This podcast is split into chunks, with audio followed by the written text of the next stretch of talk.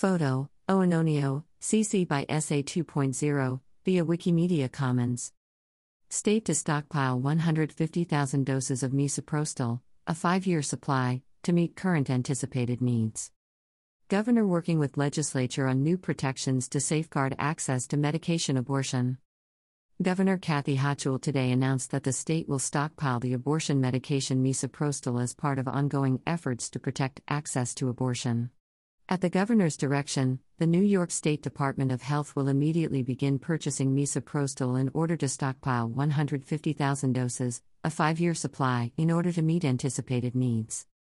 Anti choice extremists have shown that they are not stopping at overturning Roe, and they are working to entirely dismantle our country's reproductive health care system, including medication abortion and contraception, Governor Hochul said. New York will always be a safe harbor for abortion care, and I am taking action to protect abortion access in our state and continue to lead the nation in defending the right to reproductive autonomy.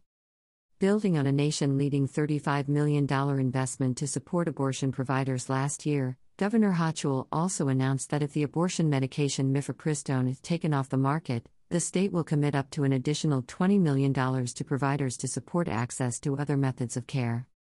To further safeguard access to abortion medication, Governor Hochul is also currently working with the legislature on new legislation to require private insurers to cover misoprostol when it's prescribed off label for abortion and to ensure that no provider is charged increased medical malpractice coverage rates or loses coverage due to prescribing misoprostol off label.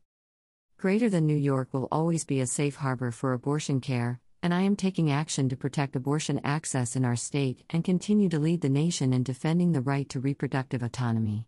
Greater than. Greater than Governor Kathy Hochul.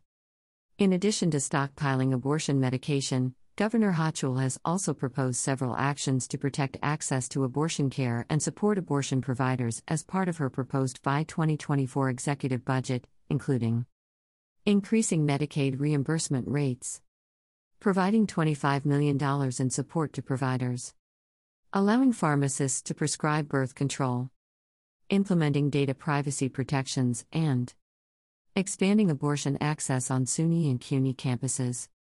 Since the United States Supreme Court issued the Dobbs decision last year, stripping away reproductive rights from millions, Governor Hochul led the charge ensuring accessibility for all who seek abortion care.